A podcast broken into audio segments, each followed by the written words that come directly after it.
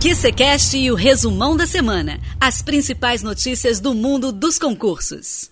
Oferecimento qconcursos.com Olá, concurseiro! Bem-vindo ao QCCast. Eu sou a Nara Boechat e este é o resumão da semana. Todas as sextas, a equipe de jornalismo bate ponto aqui nesse podcast do QC com as notícias que marcaram a última semana.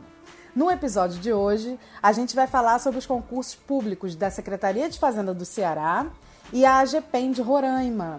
Além disso, vamos falar também das mudanças né, do Ministério da Economia aí que deu o que falar essa semana. Quer saber? Então não sai daí. E o concurso da Cefaz do Ceará está a caminho, concurseiro, e pode sair ainda em 2020, hein? É isso mesmo. A informação foi confirmada pela própria secretária de Fazenda do Ceará, a Fernanda Pacobaíba, durante uma entrevista na última segunda-feira. De acordo com ela, o órgão tem urgência na contratação de novos servidores. O último concurso da Secretaria de Fazenda do Estado aconteceu em 2016. A previsão é de que o próximo certame ofereça 100 vagas para os cargos de auditor fiscal e analista. Ambos os cargos exigem ensino superior completo. Porém, segundo o sindicato e os diretores da Cefaz do Ceará, esse número de, de vagas não seria suficiente para ocupar a quantidade de cargos vagos que o órgão acumula hoje. Nós aqui do QC estamos acompanhando todo esse processo e assim que a gente tiver mais novidade, a gente está de olho em tudo e a gente vai ficar por dentro e deixar você por dentro de tudo. Então, não deixa de seguir a gente, viu? Não deixa de acompanhar o QCcast nem o QC Notícias. E a área policial hein, segue em alta. Foi publicado o edital do concurso para agente penitenciário de Roraima, com mais de 400 vagas. Mas quem vai contar isso pra gente é a Júlia Sesteiro, minha parceira aqui do QC Notícias. E aí, Júlia, mais uma notícia boa para quem busca carreira policial, não é? Tudo ótimo, Nara.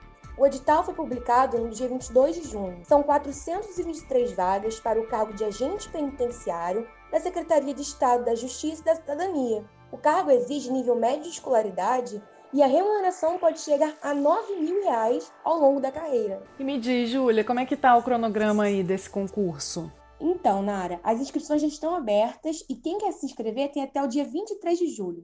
É só entrar no site da banca, o Instituto AOCP, a taxa de inscrição é de 110 reais. Já as provas estão previstas para setembro. O link do site da banca e todos os requisitos para o cargo estão lá no QC Notícias. Bora lá! Muito obrigada, Júlia. E concurseiro, quando ela tiver novas informações, fica ligado aqui no QCCast e fica ligado lá no QC Notícias que estará tudo lá. Uma publicação no Diário Oficial da União do dia 24 de junho deu o que falar o Ministério da Economia alterou as regras para a autorização dos concursos públicos federais. De acordo com o documento, a nova norma para solicitação de certames ao governo exige um estudo de impacto de longo prazo de despesa de pessoal, considerando fatores como promoções, reajustes e incorporação de gratificações. Atualmente, concurseiro, as solicitações precisam ter somente as informações relativas aos três anos seguintes ao concurso. E isso causou um certo susto na comunidade concurseira. Mas será que realmente a gente precisa ficar preocupado? Quem vai responder isso aqui para a gente é o professor Arthur Lima, do nosso parceiro Direção Concurso. Oi, professor Arthur, bem-vindo ao QCCast. Então, diz aí para todo mundo que está ansioso com essa notícia, como fica a situação dos concursos públicos com essa nova medida? Oi, Nara, tudo bem?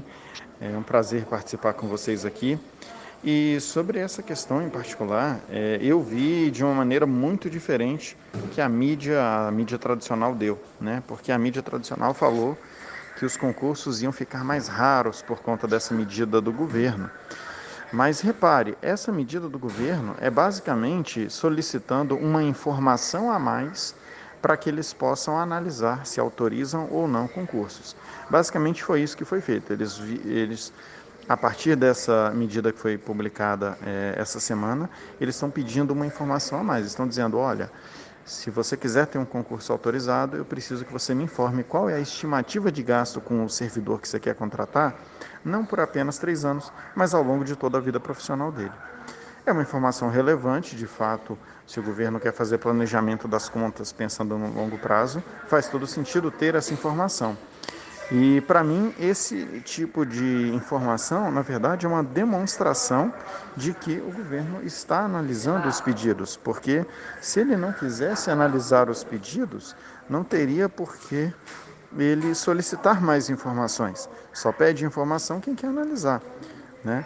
Então, até pensando como um professor de raciocínio lógico mesmo, é, para mim, do ponto de vista lógico, não faz sentido eles fazerem essa movimentação se o objetivo deles era simplesmente deixar os pedidos na gaveta, como já aconteceu no passado. Muito obrigada, professor Arthur. E quem quiser saber mais sobre essa decisão, ouça o próximo episódio de quarta-feira, não perca. A Cláudia Jones vai entrevistar o professor Arthur Lima, que volta aqui para falar mais informações, trazer uma análise completa sobre estas novas normas de novos concursos de solicitação.